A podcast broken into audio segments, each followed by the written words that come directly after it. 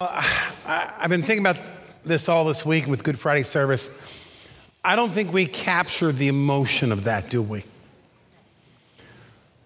Friday night, complete, utter, in our minds, failure. God can't bring anything good out of this. And then the tomb is empty. I just don't think we capture the. I mean, you know, this cross before had covered with red because we're confessing our sins. Do you see they've turned to what? White. Do you realize our sin turns into our hallelujahs? Hallelujah.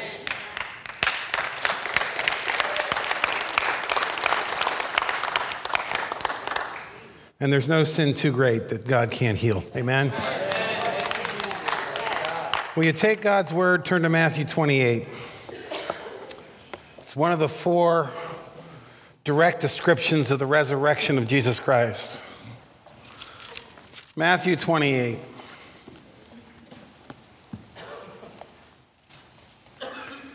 In verse 1, now after the Sabbath, towards the dawn of the first day of the week, Mary Magdalene and the other Mary went to see the tomb.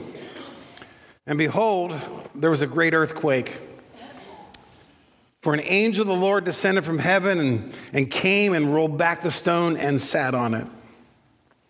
His appearance was like lightning, his clothing white as snow.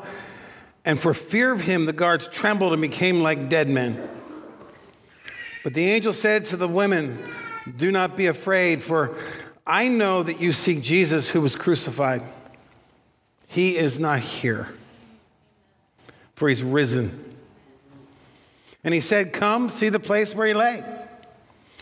Then go quickly and tell his disciples that he has risen from the dead, and, and behold, he's going before you to Galilee. There you will see him. See, I have told you. So they departed quickly from the tomb with fear and great joy and ran to tell his disciples. And behold, Jesus met them and said, Greetings. And they came up and took hold of his feet and worshiped him. Then Jesus said to them, Do not be afraid. Go and tell my brothers to go to Galilee, and there they will see me. While they were going, behold, some of the guard went into the city and, and told the chief priests all that had taken place. And when they assembled with the elders and taken counsel, they gave a sufficient sum of money to the soldiers and said, Tell people his disciples came by night and stole him away while we were asleep. And if this comes to the governor's ears, we will satisfy him and keep you out of trouble. So they took the money and did what they were directed. And this story has been spread, among the Jews to this day. Now, the 11 disciples went to Galilee to the mountain to which Jesus had directed them. And when they saw him, they worshiped him, but some doubted. And Jesus came and said to them, all authority in heaven and on earth has been given to me. Go therefore and make disciples of all nations, baptizing them in the name of the Father and of the Son and of the Holy Spirit, teaching them to observe all I have commanded you. And behold, I am with you always to the end of the age. This is God's word. The resurrection central to our faith. It is the cornerstone of our faith. As Paul said in 1 Corinthians chapter 15, 14, if Christ had not been raised, then our preaching is in vain and your faith is in vain. And of course, we realize that you can't have a resurrection without first having a crucifixion. And there's a lesson there we're not going to get into this morning, but about dying to self and all those kinds of things. But this morning, we're really confronted with two realities and about the resurrection. In fact, two questions. And here's where I want to go this morning just two questions. The first is Did it really happen?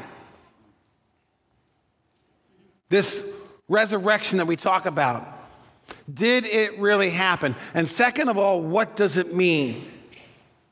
You know, people are skeptical, and for good reason. Let's face it, not too many people who are killed in a horrific way later come back to life. In fact, we only know of one. And you know, it's not good enough to simply say, well, you know, I believe because my mama told me it's true. That's not going to cut it for some skeptics. We need to be able to articulate not only for ourselves, but for others, some basic reasons why this is believable. And what does it mean? Well, we often view things through the lens of history, and we call them facts. And we disassociate from those facts about how does this impact my life. For instance, did you know that people have walked on the moon? Did you know that? Now, I did a little research this past week, and according to a 2021 research study, 12% of people in America think it was faked. Another 17% think it was fake, but they're unsure. Imagine that. 29% of people think the moon landing and walking was faked. And just imagine we let them vote. but what does it mean to you? What does it mean to you that some astronauts landed on the moon, they walked, and they came home? Well, really doesn't mean anything, does it? Doesn't change how you live. It is possible to believe in the resurrection of Jesus as a historical fact, and it really doesn't change your life. And so we must address if you believe this, how should it change your life? How should it transform your life? Knowing what you know, knowing what we know, how then should we live differently? Both individually, because it will affect every aspect of our lives. It has to. And also corp- corporately as a church. I mean, everything we think and do hinges on this reality that Christ died and rose again. You can't say he did it and then just go on living the same way, both in our lives and also in our church. You know, Paul addresses this question in Philippians. I mean, he lays out his credentials. He says, Listen, you know, I'm this Pharisee above Pharisees. I did all the education, did everything. I'm really important.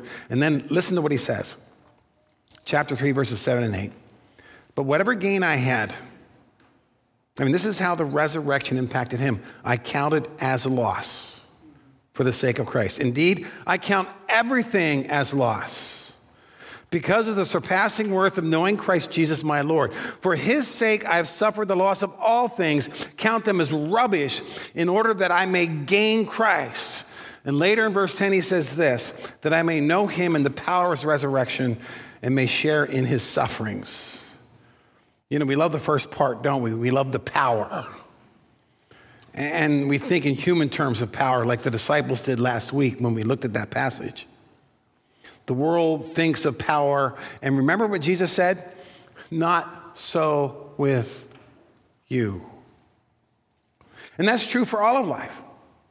A resurrected life is countercultural, and we have to ask, what does this mean? So, the first question did it really happen? Now, I have to confess this morning, I cannot do an exhaustive account People are far more smarter and detailed than I am about this. There's books, there's podcasts you can listen to, and I encourage you to do that, and I encourage you to listen to reputable ones. But the evidence is overwhelming. Now, the one piece of literature that I found that's most comprehensive by N.T. Wright, it's called The Resurrection of the Son of God. I got a copy here. It's only 738 pages long. And the print is very, very small. But I got to tell you, the evidence is overwhelming. Now, I'm willing to loan this to somebody who really is a diehard, likes details, things like this. Afterwards, just come up to me and I'll loan it to you. But we're not going to do the whole thing this morning. We would be here till next week, okay? But let me say this first. These accounts of the resurrection were not written centuries after his death and resurrection. In fact, they were written soon after. They were written in the lifetime of the eyewitnesses. I mean, Paul says in 1 Corinthians 15 that he appeared to Cephas and the 12. And then he says this in verse 6 of 15. Then he appeared to more than 500 brothers at one time, the most of who are still alive. And then he goes on to say, He appeared to me on the road to Damascus. And Paul's like, Listen, Here's the story. You don't believe me? Go talk to them. Now, usually, if you're going to create a cover story, if you're going to create a fictitious story, a fake story, one usually waits till any or all witnesses are dead because they can't verify whether it's true or not. Secondly, now again, I don't want you to get upset about this point. I'm just stating what culture is like, so just kind of chill. It's the existence of women as eyewitnesses. Now you say, what? Well, in their culture, female witnesses were not even allowed to testify into evidence about anything. Paternal society, women were not full time citizens, they carried no credibility what they saw and heard. And so you start reading this account, and the only reason to have women in the story as eyewitnesses is because it actually happened. If you were going to make it up, you would never put women in the story because they had no credibility. People say, oh, you know what? That can't be true because they're women.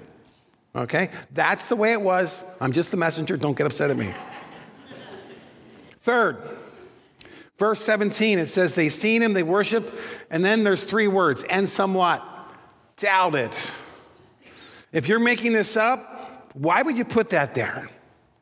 If you're talking about something that really happened, why would you say, you don't want people doubting this? Now, you and I know doubting is normal. I mean, some were like, okay, did I just see what I saw? You know, what did I have for breakfast? Doubters do not add credibility to the story. And why were they doubting? Now, think about it for a moment. Jesus had this resurrection body, and it was different. He could walk through walls. I mean, that would freak you out, wouldn't it? And then he could sit down and eat fish with them. And even though they saw this, they said to themselves, this can't happen. Also, and you can read some commentaries and some arguments about this, there are those that, that say this well, you know, we're talking about a time in people, we're talking about a time where people were superstitious, easy to deceive, gullible. You know, we're just so much smarter today. Now, C.S. Lewis calls this chronological snobbery. We believe that we are more advanced, we are smarter, we're better than the people in the days of Jesus because we think they were easily duped. Now, of course, this is all tied to the theory of evolution. We keep evolving, we're getting better and smarter. New term we use today is the word progressive because people back then weren't as smart as us. Now, I got some news for you, okay? And this is verifiable data research. People's IQs have not gotten any higher over centuries. There's no empirical evidence that we are smarter than the people in the days of Jesus. We just like to think we are. Here's a fourth reason lives that were changed. Did you notice at the end of the passage, he says, All authority is given to me. I want you to do what? Go, make disciples. I want you, uneducated fishermen from backwater towns. They were not the religious elites educated of their day. No, those religious, educated people were paying off soldiers a lot of money to create a false narrative. He says, I want you to go out and change the world. Why? I mean, why did they listen? Why did they go out and serve prison terms? Some lost their families, some lost their jobs, some died for the cause. If Jesus could predict, here's why. If Jesus could predict, predict his death and resurrection and actually pull it off, then anything's impossible. Empty tomb? Impossible. Go talk to 500 people. It is possible. Hoax? Would people die for a hoax? Would the church exist all this time till now if it were a hoax? Now, having said that, next week we're going to have some witnesses, okay? We're having a baptismal service, and 16 people are going in the water, okay? So, if you want to find out and hear some stories about what God can do in people's lives, come next week. Because God is alive, well, and He's doing some incredible things. Think of it this way. Let me say several things about this. Think about history. Christ says, Oh, authority, I sit at the right hand of God, I rule, I execute the will of the king, my father. So Jesus is telling us, You're the church, and I am running things. Now, I know we get confused. We think the church is about us. But Jesus says, I have defeated evil, and I will take care of all injustice, some here, but everything in the future. And this is the cross. I rose again to make all this possible, and I want you to go, I want you to make a difference. You know, at his crucifixion, people stood at a distance, and they thought, I can't see any good God can bring out of this. He wasn't supposed to die. Now they see the incredible good that God brings into our evil filled world. They see that God's plan was so much larger than theirs, that He was light in the midst of darkness, He was hope in hopeless situations. And you heard me say this last week no matter who you talk with, everyone in this world desires the same thing.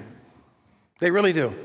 They want to be whole. They want to experience peace and value and purpose. They want to be loved for who they are. The difference is how we go about finding that. It's the world according to us or the world according to Christ. Now, when it's the world according to us, we think we're smarter than God. Got news for you. you are not God. Amen? Amen? Okay, turn to the person next to you say, I'm not God. Now, if you have to say something back to them, say, Neither are you, okay? Okay. But the resurrection tells us there is difference between darkness and light. There's a difference between good and evil. And where you are right now, I mean, what are you saying to yourself? Are you going to take matters in your own hands? I'm going to fix this. I'm going to fix me. I'm going to fix people around me. Because I can't see God bringing any good out of this. Or are you willing to kneel at the foot of the cross and allow his death and resurrection to transform your life? There needs to be a crucifixion of self before there can be a resurrection. As a child of God. Second, let me talk about the gospel for a moment. Go and make disciples, go and obey. And I have to ask myself the question what's the vision of the church? Now, last week, Jesus made it pretty clear it's to serve, not to be served, it's to give his life a ransom for many. And again, I know we still think the church is about us. I love the story in Luke 24 where there's some disciples on the road to Emmaus. It's a seven mile walk, by the way. And they're talking about what happened. And while they're talking, Jesus joins them. Now, resurrected body, they do not recognize him. And you can almost see the situation. I think God has a sense of humor because Jesus says, What's going on here? What are you talking about? And they said, Where you been? And they give a history lesson about Jesus, who's standing right there. And so Jesus gives them a history lesson about the Old Testament. Seven mile walk, long time. They finally get to the destination. They sit down. He breaks bread, and it says their eyes were opened. And they recognize Jesus. And then what happens? He vanishes. it's like, man, that would just really freak me out. But can I ask you something this morning? What does Jesus want to open your eyes to? Now, the first thing is that you can have him in your life. That's why this whole deal and this death and resurrection. I know there's some of you that discount Jesus and you say things like, well, you don't know how bad I am. No, I don't, but he does. And guess what? His resurrection can overcome that.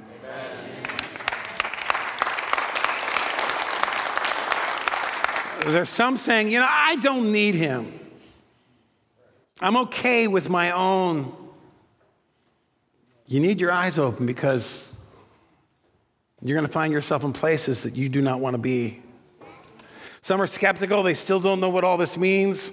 But you know, we've been studying Galatians on Sunday morning about what it means to be set free, freedom from, freedom to, and what he can do in you and what he can do through you.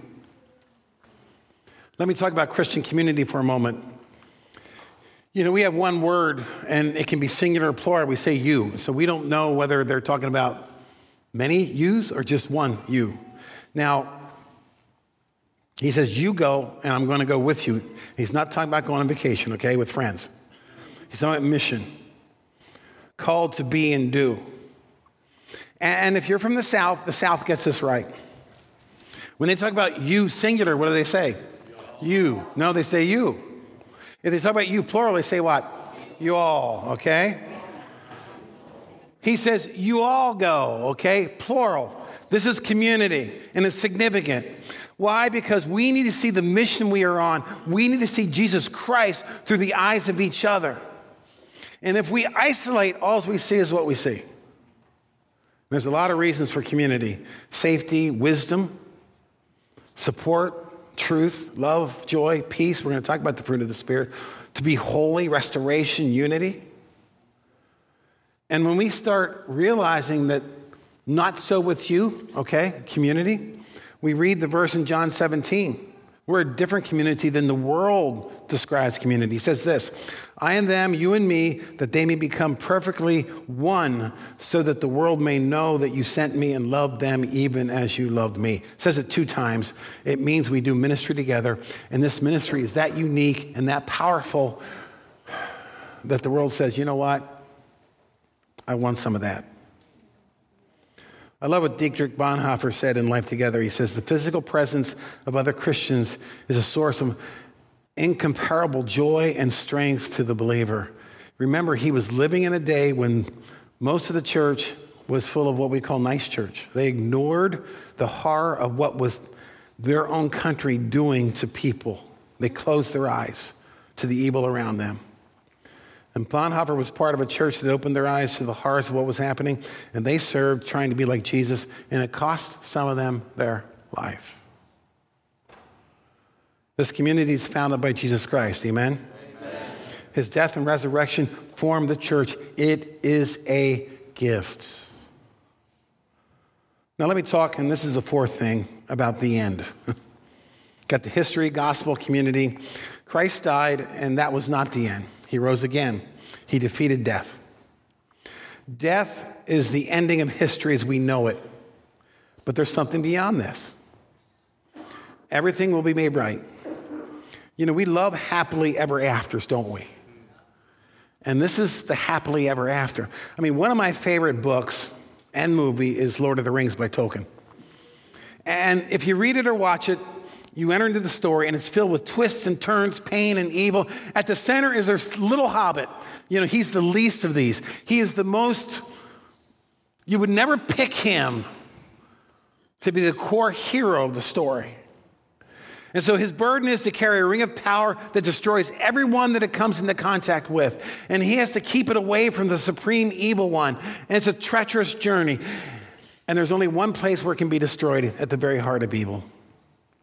And he has a community of people around him that go with him, especially one. Another hobbit never leaves his side, risks his life. And in the end, evil is destroyed, but not without a price. The cross, evil was defeated. And we know the end of the story, don't we? And we cannot imagine the new story that is and will be written but here in this passage, what do they do? They attempt to write an alternative story. Huge assumptions based on, well, the tomb's empty, therefore the logical conclusion is we can't prove it, but we can make sure our version makes it to public opinion. And you see the story cost them a significant amount of money. We know this in the recovery community that false stories are costly. Secrets are deadly. Secrets make us sick, they take their toll. And what amazes me in this story is it came at the hands of religious rulers who prayed three times a day for the Messiah to come, but their expectations didn't meet Jesus. And they were well respected, and they were keepers of the truth. They were good, moral people. Instead of coming to terms with the resurrection, they fabricate a story and paid people to spread it based on the empty tomb this power to deceive ourselves. We have to be right. So, what kind of narratives are you creating that are alternatives to what Jesus said about, I died and I rose again? Because you have to prove that you are right. Now, every one of us has to come to terms with what does this mean?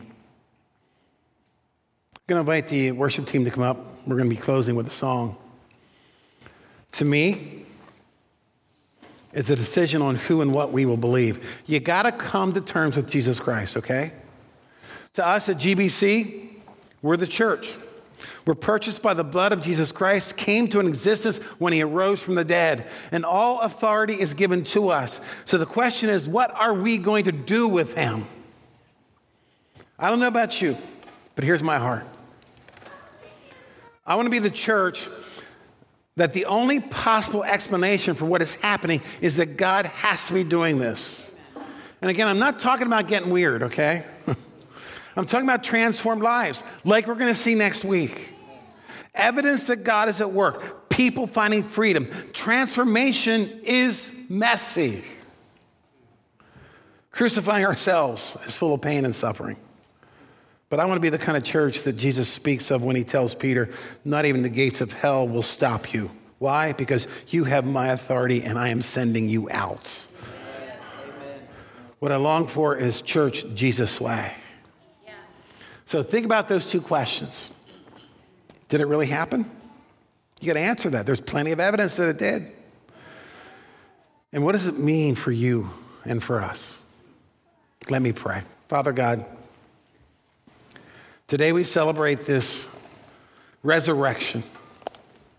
And I pray something that we just kind of take and, and every year we get together and say, wow, this is great. But it's something that embeds in our mind and our hearts in a way that just transforms us and drives us. And we long to see you work in our life. We long to see you work in other people's lives. Forgive us for the times that we don't see that because we're just too caught up in our own selves. I thank you for these lives next week, and we're just going to celebrate what you're doing in their lives. I thank you for today that we celebrate that you died and rose again, that we might live, just not now, but for all eternity. We pray these things in the name of your Son, Jesus Christ, because you alone are worthy. And everyone said, Amen. Amen.